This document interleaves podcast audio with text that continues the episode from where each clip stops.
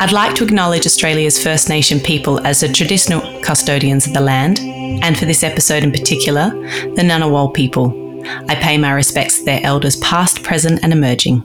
It was really sort of going from someone who just touched their toes in wine in Australia to being straight into these sort of French wines was quite a big turnaround for me, and again just sort of it enhanced that sort of I like wine. This is Over a Glass. I'm Shantae Whale.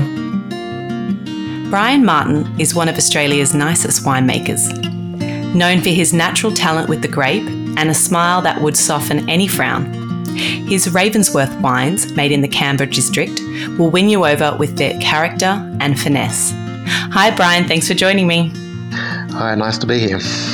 Brian, you've had a few lifetimes of adventures. There's no way I'm going to let you sum it up in one paragraph, so instead, tell me a little bit about your first memory of wine.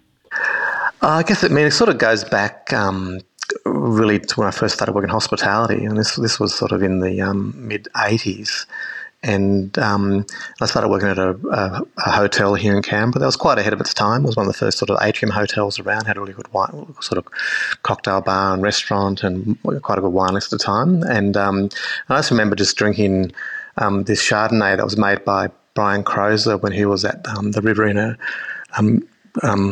college, which was now at CSU, and it was 1980 college Chardonnay. I just remember drinking that, and I'd had a bit of cognac wine before then, but it just sort of changed my thoughts on wine. I thought all of a sudden it had my attention, sort of thing, from that wine on, and from that point onwards, I just sort of got into it. Yeah, so sort of I was in my early 20s and just about to go off overseas on a trip, but I just sort of from then, and it just sort of evolved from there. When I was over in England, we worked in a really good wine bar over there, and the knowledge grew, and came back to Australia, started working for a wine retailer, and it just sort of just went on and on, the thing, and it was always that sort of hospitality retail that I was into at that time there, and it was much later obviously that I got into production. Oh, that's a great first wine to kind of really make you stop and think. Still to this day, I think, those Petaluma and the legacy that Brian Croser's left, but that their Chardonnays are pretty amazing. Tell me a little bit about when you moved over to England. You worked at a little wine bar that was owned by Michael Caine and Peter Langan. Tell me a little bit about that experience. Yeah, I guess when I got there, I didn't have much money, and but I did have English heritage, so I was able to. I didn't have to have visas and that, so I was able to work over there, and I was able to find quite a good job at the time, because most Aussies at the time were working in pubs for their keep, so they basically just working. Well, I actually got quite a good job working this store called Langan's Wine Bar, Langan's Bistro, but it was he had a few restaurants in that area in Mayfair, and this one was attached to the Down Street Hotel, 7 Down Street, a little tiny 6-room hotel that was owned at the time by the Rolling Stones. So this really cool little restaurant. It was I was on the floor when I started there. Then I started working the bar, and then I was sort of running the wine list there. Just had a great little range of French wines. I just remember there's sort of a lot of Bordeaux. So they had not many first growths, but a lot of class growths there. And I just remember people really drank them. And the owner, Peter Langan, he was a real sort of really known for his drinking capability at the time, and he had a great champagne list there as well. I just remember he used to always if he came for breakfast, he'd be having a bottle of R.D. Bollinger and that sort of stuff. So it was just a really cool hotel, and each of the rooms had a different theme, and the wine list was had a really nice cellar downstairs for the proper wine list with a dumb waiter to bring the wine up, and I just sort of really sort of again sort of got me, I guess, more off the floor, and just really focused on just being in the bar, and it was just a really cool place to work. It closed down. I left. It had been sold and was closed down, and I left and worked another place in not too far away. But that was always quite an interesting time, just seeing those sort of wines for the first time. Had a lot of wines from Loire as well, and lots of Muscadets and all that sort of thing. So it was really sort of going from someone who just touched their toes in wine in Australia to being straight into these sort of French wines was quite a big turnaround for me, and again just sort of it enhanced that sort of I like wine. You know, food was as much important to me, it always has been, but wine was really getting up there then, and I really like working there. I was a bit sort of I don't know, a bit disappointed when it did close down, but they sold it, and yeah, I ended up going off and working on a cruise ship in America after then. so I kept, there was nothing to do with wine at all.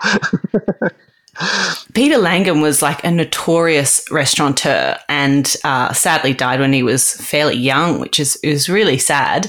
Did you have much to do with him? Did you meet him?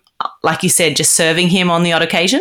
Yeah, more just being one of the people there. But he was intense. Like he was, you know, he seemed like he was pretty drunk most of the time he was around. And at the time, Michael Caine was just as bad.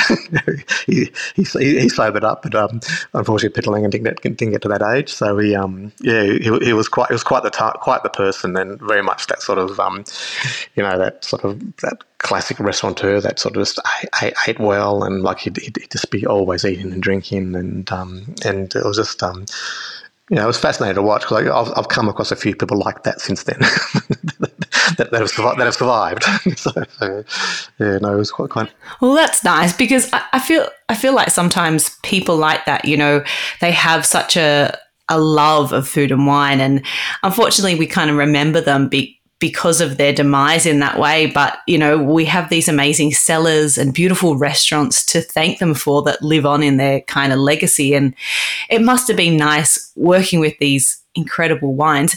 Were you just kind of self-teaching yourself along the way as you kind of were selling wines? Yeah, absolutely. Yeah, I was just sort of just reading, and, you know, reading all those books that they do, and just sort of just slowly learning it. Not in any sort of formal fashion. I mean, there wasn't really any sort of courses that, but I just remember. And the people that worked in the restaurant winter as well. So I think it is the people that you tend to work with that sort of drawing on as well. So I just found that we were trying lots of wine, and whereas I think a lot of my other Aussie brethren at the time were probably just drinking in bars, just drinking and that sort of stuff. So I felt quite lucky to be able to, with very little experience, because to actually be able to do that over there, because there weren't many of us doing work in those sort of places.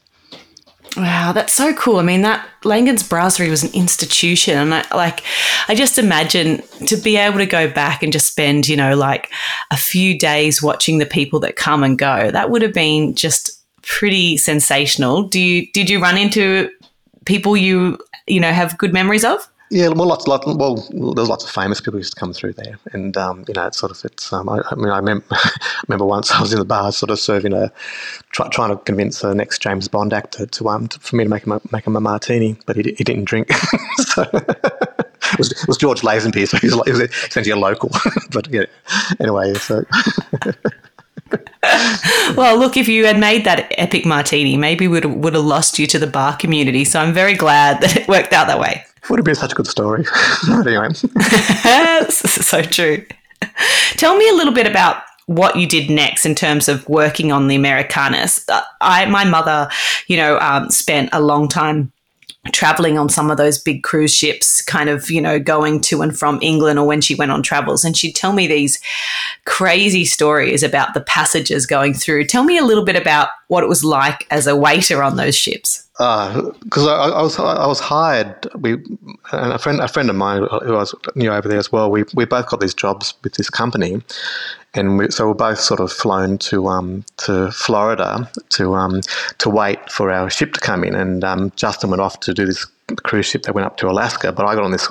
I was sent back to New York, and on this the Americana. So it was sort of this old school sort of station. I'm not sure if you've been on it. Cruise. I mean, this put me off ever being on a boat again. so basically, what we did as a station waiter, we had three tables of 4 people, 2 sittings, for breakfast, lunch and dinner, and then they always had midnight buffet. So we would attend those same people for the it was basically a 5-day trip. We went from New York out. This is in the winter. This was in the off season for the Caribbean. So the ships all went to the Caribbean, but when I was there, it was in the time where they wouldn't go down because of the storm. So we'd go from New York out to Bermuda and back again, and then there was like a 1-night cruise within New York Harbour. So you basically have these same people to look after, and obviously mostly older American people, and they ate. And so station waiter, we had to sort of walk around the boat with trays with the plates on it. So we'd have commies that would do the all the drinks and that stuff there. But so my job was to just go collect the food. It's like a little I don't know, food court in there. We go to each station to get whatever they're having, and they just ate for that week. And you know, essentially what we got paid by that company was $50 a month for work for that job. So you lived on tips, but I was the only person that was remotely European on these people. In fact, people mostly thought I was from Austria or from Israel. They never quite understood where I was from. All the other waiters were from either from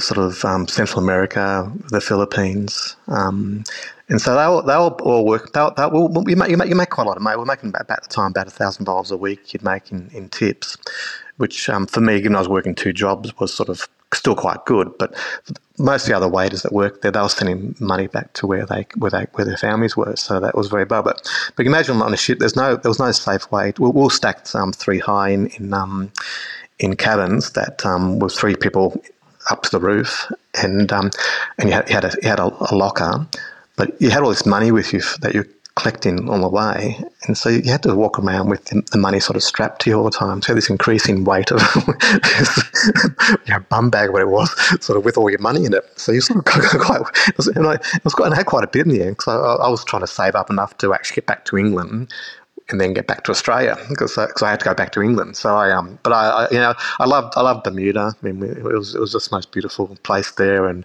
I was lucky again because I was English speaking and white. I was able to get. I was taken in by a lot more the people that the other staff weren't. So I hate that sort of thing. But so I got to know a lot of people that were further up. But it was just a really badly run ship, and it was pretty dirty. And I in the end I just said I got to get off this. I need to get back home. And so I end up, because I had my passport, I end up talking them into getting my passport back and jumped ship in New York and headed back home. So but again I can't ever imagine ever wanting to be on a ship again, seeing that. I know there's better versions of it, but the way people ate there was just ridiculous. It was like these people, and this was a big ship. You look it up online. So this is a very old ship. You know, it was retired just after, I think. In fact, I think it might have sunk or something. But it really the way our staff were treated was awful. We were allowed a bit of time on the foredeck, but we weren't allowed to mix with the people at all. And so we had to spend this whole time telling your story, because you want these people to like you and give you money, because otherwise it was just a waste of time. But yeah, so that was a very brief time in my life, but I realised that I won't never need to go on a ship again. Gosh, I can't. Yeah, I mean, such a different way and such a different system in the way that in the past it's worked in America, and you can see why people would bend over backwards or put up with terrible behaviour from guests when it really is your lifeline towards whether you're fed or not. So, but yeah, I mean, just an incredible time. And look, I'm sure you're not a huge eater that wants to gorge yourself for a week. So I can see why the pull to ships is not for you.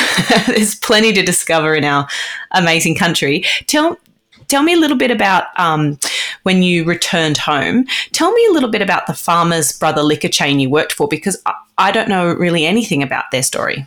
Yeah, well, so I came back to Australia. I ended up working back working for the same company that I was working before. They had another hotel that's it's now called the QT, but it was the Lakeside. So I ended up working there, but I was trying to study music at the time, but I just realised that was a bit of a sort of a pathway that I was going to be at best a music teacher. So I thought at least I'd come in the paper for a trainee manager of Farmer Brothers, and I knew Farmer Brothers. They were sort of a local.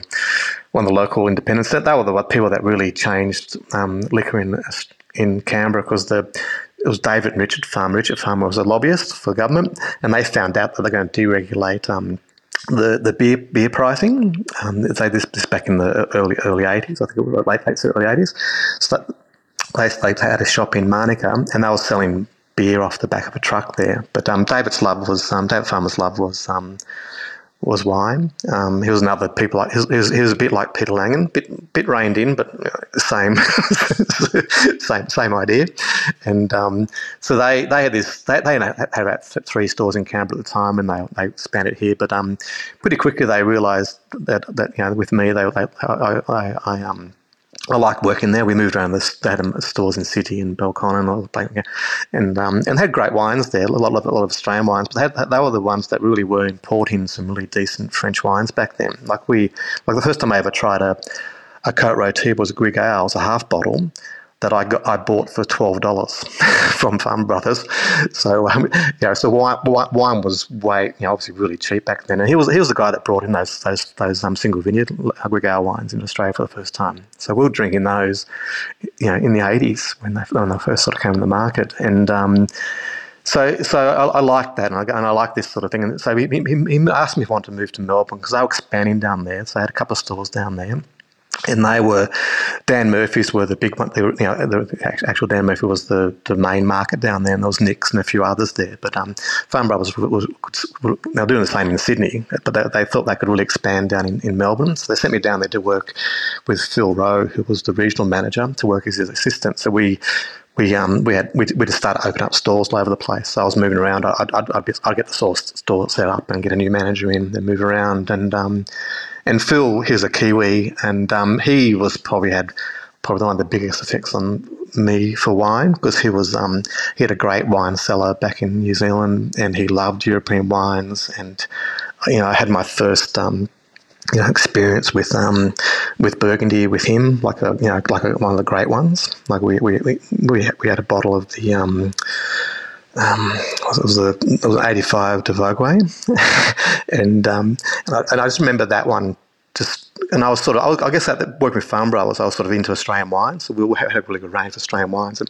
But Phil, he said no, we were sort of drinking great Chablis and Burgundies, and he had a little love of Italian wine, and particularly from Tuscany, and that had a big effect on me, because when we came to growing grapes, Sangiovese was the first variety I planted. So working with Phil was fantastic, and it didn't work. Eventually, Farmer Brothers had to, he got into discounting, and like we'll bring in semi-trailers of Canunga Hill for paying $4.90 for it, and sell it for $4.99. So you can't do that for too long before you sort of run out of cash. So we end up they owned a hotel in Tasmania. So my wife, who's Jocelyn, we just got married. Her background was hospitality as well. So David moved me and Jocelyn down to run this hotel down in Tasmania after then. And while we're down there, the Farmer Brothers went into liquidation. So I still have contact with David. He lives in the Barossa, and he ended up paying back, as far as I understand, all his debt that he had, and he's still the same sort of person. Still, loves food and wine. Yeah. That's fascinating. I didn't really know anything about them, so I love hearing that. Well, if you look at vintage cellars is what Farmer Brothers became. So all those vintage cellar stores.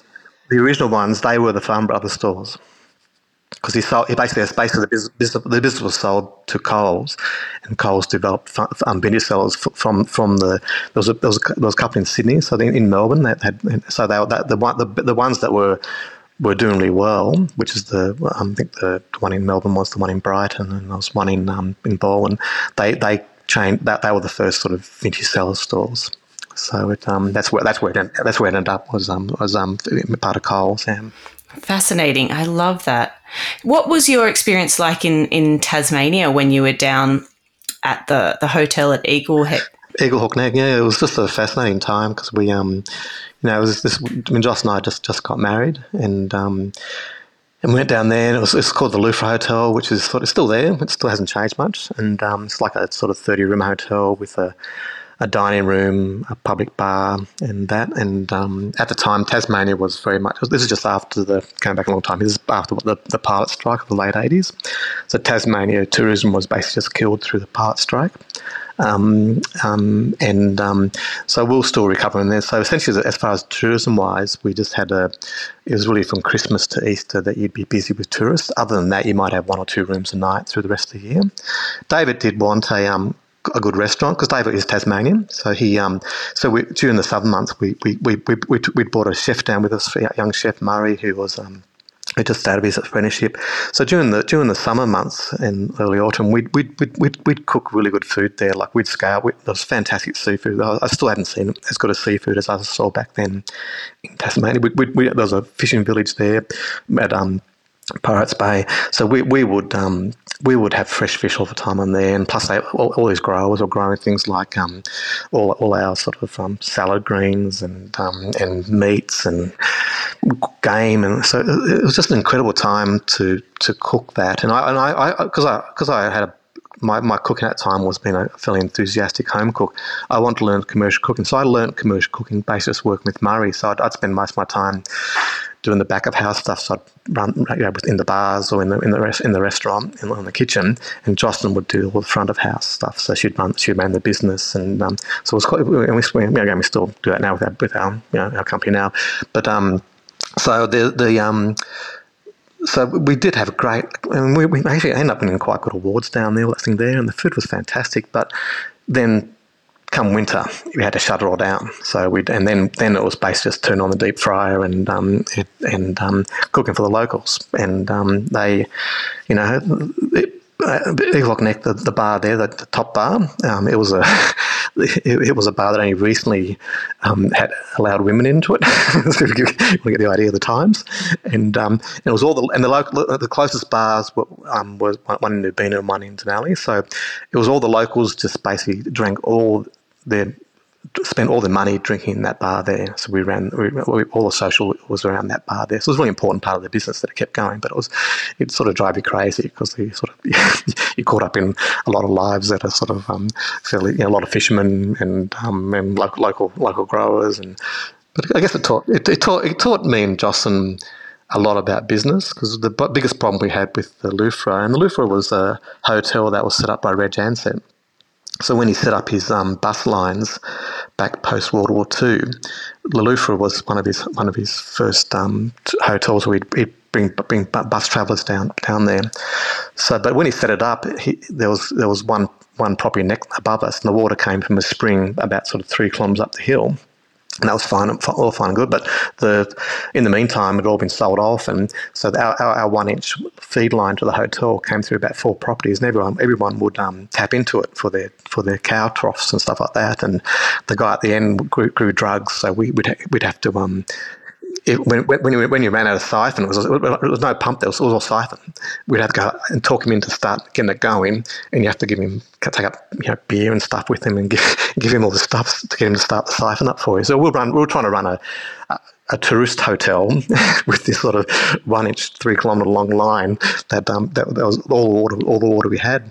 So with that, again, that sort of thing is that, at the time, the reason we did it because we loved the idea of getting our own little place, and that sort of put us in perspective about what you need to know before you go into it. Where's the water going and where coming from and where it's going, because our septic system used to sort of essentially go down through quite a little rainforest down onto the Pirates Bay beach. So which is all been tied up now, obviously, but it's, at the time then it was like this crazy thing, and all of a sudden it stopped working, and our local handyman Ray would have to go find some roadkill to get the septic going again, so I wouldn't sort of be pumping raw effluent out of the beach.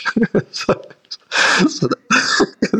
that took a lot of our time just sort of dealing with that local, but we loved it down there. Our first child, Lily, was born down there, and so we got really fond memories of it. And but when Farmer Brothers, when liquidation, we we sort of had to get out of there, because so we ended up talking them into so we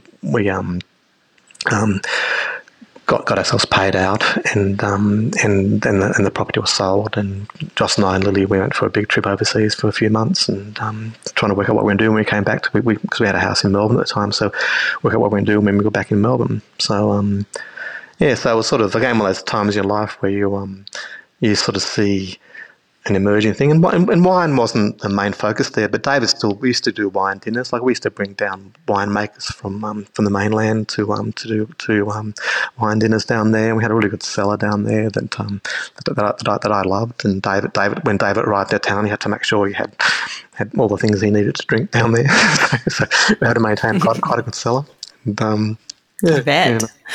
I love that. I mean, if you take one thing out of that experience, which obviously it was such a deep and, worthwhile experience, but to have a love of cooking, to develop your passion for cooking, and like you said, to do a complete course in cooking, and then, that is in itself such a gift. You actually, when you returned back to Canberra, you were actually teaching cooking schools. Is that right? I guess you get this point where you sort of, you just sort of keep moving forward, and I got a lot of this from Jocelyn. Like, she's sort of, has had a real big effect on, as your partner should, about how you go about things. She's done many degrees. She's always been, sort of. And so when something said, she was working at the time as a teacher at this Australian International Hotel School, IHS, which was part of the Cornell Business School at the time. And so I was teaching business, the business of running hotels at a time when full fee-paying students study wasn't a thing, So most of the students were from overseas. So there were a lot of from Asia and that. So we, so they had a cooking educator there, Gabby, who ended up being called back to Cornell, and the manager at the time, the person who was running the program, she said, because I was working at the Hyatt at the time, I was working in the kitchen there. So I basically sort of coming out of the loo fry, started working. I wanted to keep going with the chef, so I started working as a chef, but not being fully qualified meant that I was working in some pretty sort of weird place around the place. But so I was working at the Hyatt there, and I can't say I really liked it, but they said, "Why don't you apply for the job?" And I said, "Well, I don't really know." Teaching, I don't really. Cooking is sort of something that's quite new to me. I said apply for it, so I applied for it, and they gave it to me. So all of a sudden, I was learning, things like stock, soups, and sauces, just before I was going out and teaching them. So, but it got me out of the kitchen, and it paid quite well, and I quite liked it, because it was challenging to get up in front of, there's probably a dozen students, but you get up in front of students and having to talk. And it wasn't something that I had done before, or thought I'd ever, or even I was that good at it. But I loved the learning process. And then we also ended up doing that was going quite well. And they wanted me to do another course, which of course on international dining. So we basically sort of could pick any country, and we'd go and cook the food from there. So we're doing mostly Southeast Asia at the time. And because the school had a bit of resource, I was going up to Sydney and, sitting down with David Thompson and learning about Thai food and going and those sort of things. So I was able to sort of develop my food thing really quite well through that. I sort of I really liked it, and we'll sort of at that same time we'd I started studying viticulture, and we had our second child then, and so I sort of. It was fitting in quite well with doing the part-time work in the vineyards, a place called Deer Creek here. I was able to work with Rob and Kay there as sort of more part-time. That eventually I was getting a bit of paid money for it, but the hotel school sort of gave me that time where just once or twice a week I'd go in there and teach, and we lived in Canberra at the time, so I was able to spend the rest of the time being with Lily and then James, and Jocelyn was able to keep going with her career, which was really important, because obviously, as you know, it's very hard to sort of step away, and so we just decided that I was probably better, more suited to being at home, because I was the cook as well, than Jocelyn, so she would keep going, and I was lucky, very lucky to be able to stay at home and be with the kids when they were young and that. So so the hotel school was great. I really liked doing that, and it it just sort of it was just a nice sort of side thing that meant that I didn't have to go work in a kitchen.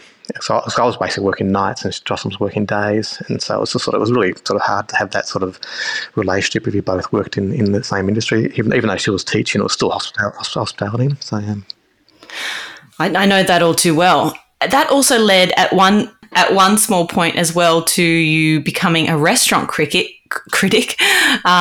Briefly tell me a little bit about kind of how that manifested.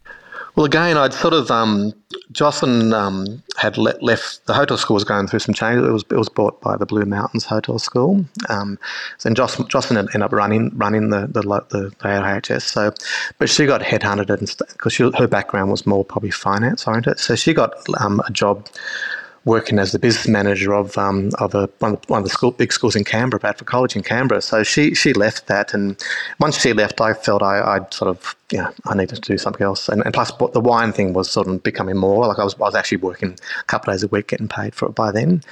And so I left there and decided to just focus on that, and that was the same sort of time when I crossed over and started working with Tim at Clonakilla.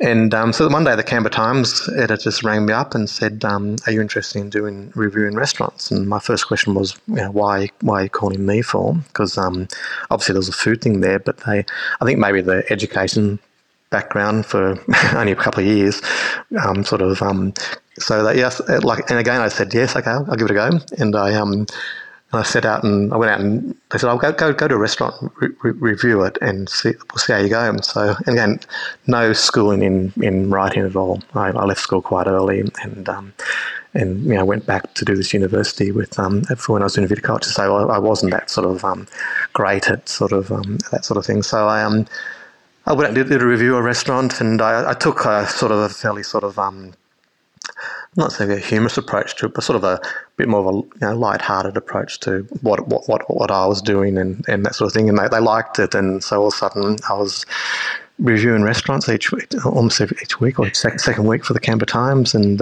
it was fun at the time. I guess Ravensworth was still in its very infancy, like I hadn't really sort of popped up that much yet, so I felt it wasn't too much of a conflict to do the restaurant reviewing and that at the time. And I had fun. I guess it's a hard thing to do, but to be a critic, I never really liked the idea of when you went to a place and you were having a bad experience, and I really hated the idea that I had to go and say something then, because people have bad days, and people have so many people come to the restaurant industry, and as you know, you can't. You sort of it's a hard thing to come and be a critic. So I tried not to be too critical. I was sort of trying to tell their story and tell my story, thread it through it, but then also we got to know some really good restaurateurs that have amazing restaurants and still going today, and you got to know them, and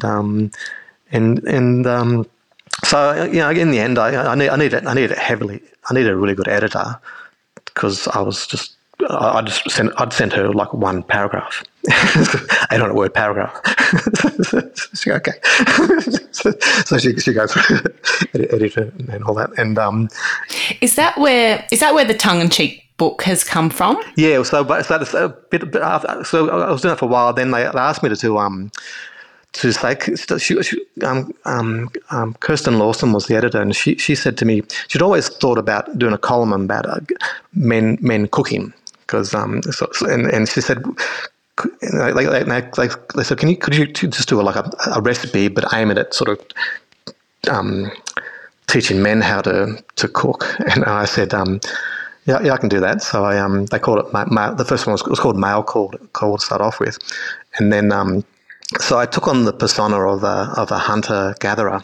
So all of a sudden I was talking about sort of foods. We'll live on the farm by then. So we're living out here at Murray Bateman, and so I was talking about how things that we were doing to what locals were doing, and it started off just sort of simply cooking, sort of on the barbecue as you do with men's cooking, but it evolved into quite a big column. It was essentially 1,000 words a week. It was apparently quite popular in Canberra. It used to get put it into digital format. Once gone to digital, got put into the General Fairfax, and just had a lot of fun with it. The general manager at Clonakilla, David Reist, he was a real keen photographer, so he started doing the photographs for me, and we had just had so much fun cooking, and I had all sorts of things going on here. We ended up raising pigs here to do the whole salumi thing, to write columns about it. And then we thought we'd done. David has published books before. His wife's an author, so he said, "Let's do a cookbook." So we did publish this cookbook from basically it was 1 year of the articles that I wrote, but we went back to the raw articles and sort of put them more the way that Kirsten was still involved, so she was still helping us edit them, but I was trying to put, you could be more you use different language, you know what I mean, with the book. So we end up publishing this cookbook, which is still available, because we end up getting it published in China, because we tried to do it locally, but it was too expensive, so we had to get 1,000 of them made, which was way bigger than the market was. so you can still buy it. I'll send you a copy. I'll send you a copy. I have been trying to get a copy, and I through a few different websites, and I've found it quite challenging. So if you've got a spare copy, I'd love to read it one day. I can just borrow it and give it back, but I'd love to read it. Now, I want to talk a little bit about your time at Clonakilla, because you spent 15 years as the assistant winemaker, a huge stint in your career. Tell me about what you learned at Clonakilla. Look, I guess it was one of these things where, my role prior to that, we'd evolved to a contract winemaking business and at Tier Creek, and I can't say I really enjoyed doing that. I'd just been buying a little bit of fruit to make a bit of wine myself at the time. We hadn't produced them, and I got to know Tim because he was the early days of the Shiraz Viognier. It just fascinated me. So, and Tim and I had a bit of a similar history. Like he'd been living in Melbourne as well, working in a winery. He was a teacher, but he was working at Nick's wine down there. So we sort of had a bit of a connection. We had kids. He had way more than I did, but we sort of had kids. We just had our last child in 2003, and so we used to Tim and Lara used to come over here, and we'd go over there, and then one night here, he just said, "Would you like to come and work for me?" And I thought, well, I'm my partner in a business up there. I can see where I was working from where I'm sitting now. But I said, look, I want to do it, because I knew where Tim was at. His father had sort of was pulling out of the actively role in the winemaking. Tim was going to be the CEO. He needed to be the face of the business. He needed a winemaker to work with him to help grow that business. So it took a while, but I did it, and we started in 2004. I just started just prior to that, so the first thing I did there was to bottle the 2003 Shiraz Viognier, which was like the first time they made about 10,000 litres at the time, which is quite a lot for a small business, and certainly at the price that was sort of at the time was about a sort of $60 wine. So it was very precious to that small business. And at the time, it was really just me, Tim, and his parents that worked there. There was another Michael Layoff was the other main person there, but it was a very small team there, and they had like a cellar door where we take turns to sell a door, a little cash box. There's no computer in the place, and they had this business that was growing really well. Like they were really getting well known for their product, and so it was a great opportunity. So I jumped ship and started working with Tim as the assistant, and we grew the winery. He eventually let me sort of run the winery, and we went from, I think, doing about sort of 90 tonnes to, in full flight, doing like close to 400 tonnes of production. We grew a whole new range of products through that time there, and it was great. Tim and I had a lot of fun, We at that time, Tim was getting those first a la cartes. Like when he got the Langton's classification, that top rung there, we were up in Sydney, and I mean, we went to Rockpool Bar and Grill, and just had this. I think Sophie was that's on there. So we just had this lovely meal there with a great bottle of wine, and just talking about, it's fantastic to this small little business that it's got this achievement, and it just went on from there. And Tim's just such a nice person, and And yeah, we had a lot of fun. So when I left there, it was quite, you know, a lot of people worked there, and full start. They've got full big huge cellar door now, and that's fully staffed all week. And but yeah, I often reflect on that, and I pop over there and see them quite often, and when I can. And it was just a really good time of my life. And Tim was very generous in letting me develop my Ravensworth brand over that period as well. So at that time there, all the Ravensworth was being made at Clonakilla. So I was making that on the side at Clonakilla. So it was, at the time, you know, we were sort of still working out, we had a lot of partnerships going on in this business, and so we were sort of working out what we needed to be, and eventually we were able to buy the other partners. This in 2012, we were able to buy the other partners out, and so it became just our business, my family. So and then that was 10 years ago. So we're sort of, we'd grown. We were very small back then, so Tim let me sort of grow that business and was very encouraging. And certainly when I started buying all the weird things that I like to play around with, when they started appearing at Clonakilla, like the, you know, ceramic eggs and concrete tanks and fooders and that, he was very generous, and it really helped our business. We were able to sort of over that period then sort of. It didn't have to pay me money. I was being really well paid at Clonakilla, and so I was able to keep the money in our business and have the money here to develop, because I knew when I left Clonakilla I wanted to be able to make wine like I could at Clonakilla, which meant having a really good winery, good equipment, good vessels. So we were able to sort of over the years sort of have all that here. And so when I left there in 2020, we had a full winery here, beautiful straw bale cellar, fully equipped, ready for vintage. That we didn't go ahead because of the 2020 fires, but we had a full thing ready to go here. So the transition from Clonakilla to here was very seamless for me, and yeah, I still wake up from weird dreams where I'm worried about Clonakilla. Sort of, that's not Clonakilla. It's still very much, yeah, 16 years, a long time to do something and not have an effect on you. And like everything beforehand, you know, these people come into your life, and Tim's very much one of those that you know, sort of. That's a mentor, you know. That sort of that takes you to the next spot. And you know, I'm very, very thankful for that time. It really. I mean, I guess I hope that I was useful. The business did. Tim was able to sort of grow that business as he did, and so I think it was quite mutually beneficial. But I did enjoy it. But the time came to leave there. Yeah. I can say, I'm sure with Tim's backing, that you had an absolutely huge imprint on that business, and you know. I'm sure he is very, very grateful, as we all are, for your dedication to Clonakilla at that time. In true Brian Martin style, you've talked so much about all these beautiful people you've met, and you always leave what you now do, your beautiful Ravensworth wines, to the very end.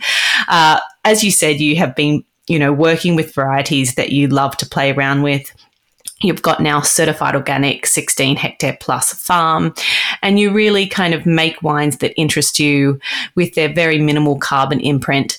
They are stunning wines that once you start going down the kind of little rabbit's hole of what you do well, you kind of never, I think, come out of it, because there's always something of interest, and they are made so beautifully with so much care. If you haven't tried, to everybody listening, if you haven't tried the wines of Ravensworth, which you have a lovely range, an estate range, a regional range, you also work with some lovely kind of fruit from the hilltops and Tumbarumba, but they are wines that you will be forever fascinated by. Total pleasurable drinking wines, but also just wines that make you think as well. Your son is now involved a little bit, is that right, in the kind of ongoing process at Ravensworth? Yeah, he is, yeah. Like, so Lewis finished school 2 years ago, and he said to us, so he's one of the kids that went through year 11 and 12 during COVID. So he has a lot of time at home here doing his studies, and still trying to work out what he wanted to do. Like, his brother and sister sort of had a bit more. They sort of, in some ways, knew what they were going to do. He was sort of still not sure. He was sort of more artistic type, and so he said to us in Year 11, "I want to do this," and we sort of, Jocelyn and I were delighted, because because that sort of succession sort of thing is a big thing in the industry. Is a lot of businesses don't keep going because of the succession, and I could see very well what a succession can do to a business, when obviously with Clonakilla, and so he said okay. So he enrolled in the year 12. He enrolled into CSU, do the same course that I did, the wine science course there. Went out and did his WSET 2 during the holidays, and so he'd sort of had a bit of experience with wine, but grew up around, was born on the property, so he sort of wine was something that he was quite familiar with. And during vintage, he and also his older brother would come over and help me with late night plunging and that sort of stuff. So they were sort of very much embedded in his mind, the wine thing. But turned out to say that what we wanted to do, so we were delighted. So he.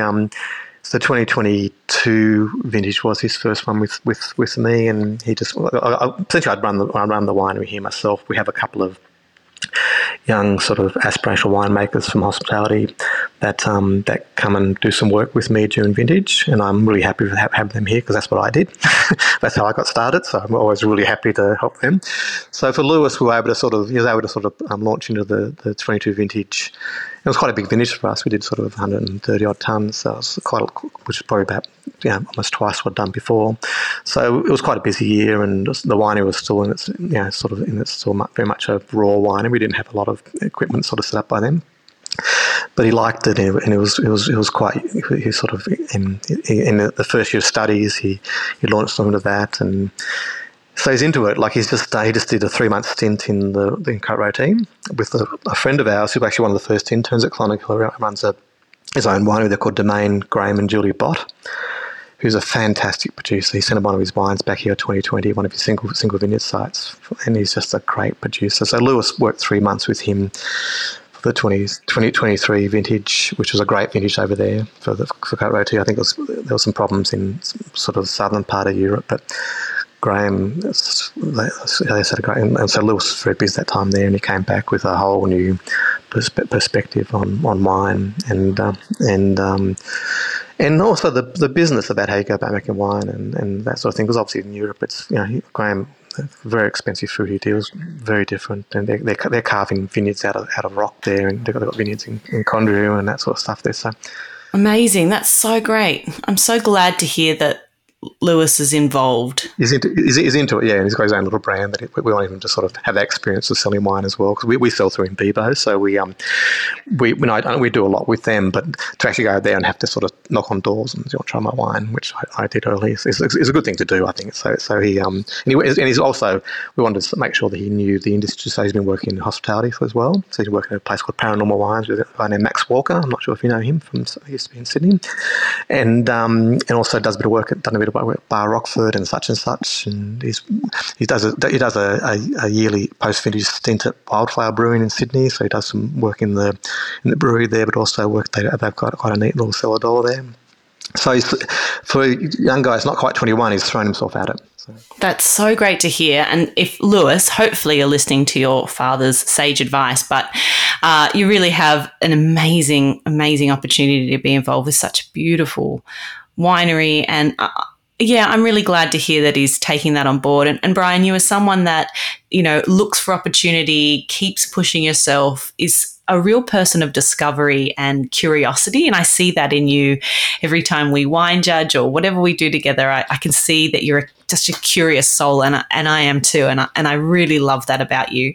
I wanted to give you, I'll have to wrap this up, so we'll have to do a bit of a rapid fire, but I wanted to ask you 2 questions. First of all, I want to give you the opportunity to shout out some of your peers' wines that you're drinking. So who do you, out of, not your own wines, do you really enjoy drinking and buy each year? And then if you could only drink 3 drinks for the rest of your life, what would they be? So I guess obviously we do. We swap wine with people and we buy wine. And so I guess some of the wines that I enjoy and look for each year, I love Dave and Steve's Salo wines from Yarra. I just think the Chardonnay is just fantastic. And also in Dave Bicknell's the Oak Ridge 864s, like a standard.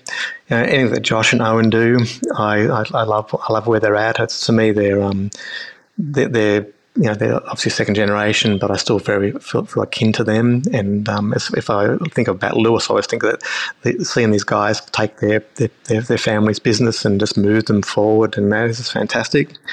I love Nebbiolo from up in the Alpine Valleys in Beechworth. You know, I love what Tess is doing at Vineyard Smoltz and Brown. I think she's someone to watch. Recently was down there and went to a place to see Paula at Pippin Steel. She's someone that's so focused on Nebbiolo. Love that. In Adelaide Hills, I judged there for 3 years and got to know them quite well, but I tend to like the underbelly there, so I always sort of end up in the basket ranges. So, you know, Commune and Buttons and, you know, Sholto's Wines at Basket Ranges and honestly, Gareth at General Folk is such a lovely person. I love his wine. Just love his wine. Tasmania, you know, Sam Connew at Stargazer, just her wines are just sort of just brilliant wines. Likewise with Jim's down in Huon Valley, Jim Chatto, and my good friend Ricky Evans at Two Ton Tasmania. We've sort of spent a lot of time together. We sell through the same business, and I really like what he's doing up in the north there. I think he's a young winemaker that is really hungry for the business, and so there's sort of some people. Obviously Clonakilla, because I've got a cellar full of them. so it's lovely to drink wines that are old now. They're mature wines, sorry, that I made with Tim back at Clonakilla time. I was fascinated when that would come around. So there's some of the ones. I mean, I love Hunter, Shiraz, and Semillon. Many producers, I think they're the wines that just sort of age so well. You know, they're just sort of if you got to wait, but they're just absolutely stunning wines. So that's, you know, Tyrrell's. They are indeed. So if you're picking three wines, what are they going to be? I know it's a tough question. Yeah, out of those there, I'd say the Salo Chardonnay. I'd say the Tyrrell's, the Semillon, and I think I do like Chardonnay. I'd say Gentle Folk Chardonnay would be the ones that I'd sort of I quite like those ones. Yeah. It tells me a little bit about kind of your palate and when we're to meet again, what to bring you to drink. So. Brian, I love speaking to you. I really hope we get to do some judging in 2024 together. Thank you so much for spending the time. You're such a wealth of knowledge and you've had a fascinating life and only will continue to get more exciting, no doubt. So thank you for spending some time with me today. I really appreciate it. No, thank you. Thank you very much. I love that. Okay, bye-bye. This is Over a Glass. I'm Shante Whale. Stay tuned for more stories from the world of wine and drinks. Listen in every Thursday on your podcast app. Follow us on Instagram at overaglasspod and contact us at overaglass@deepintheweeds.com.au.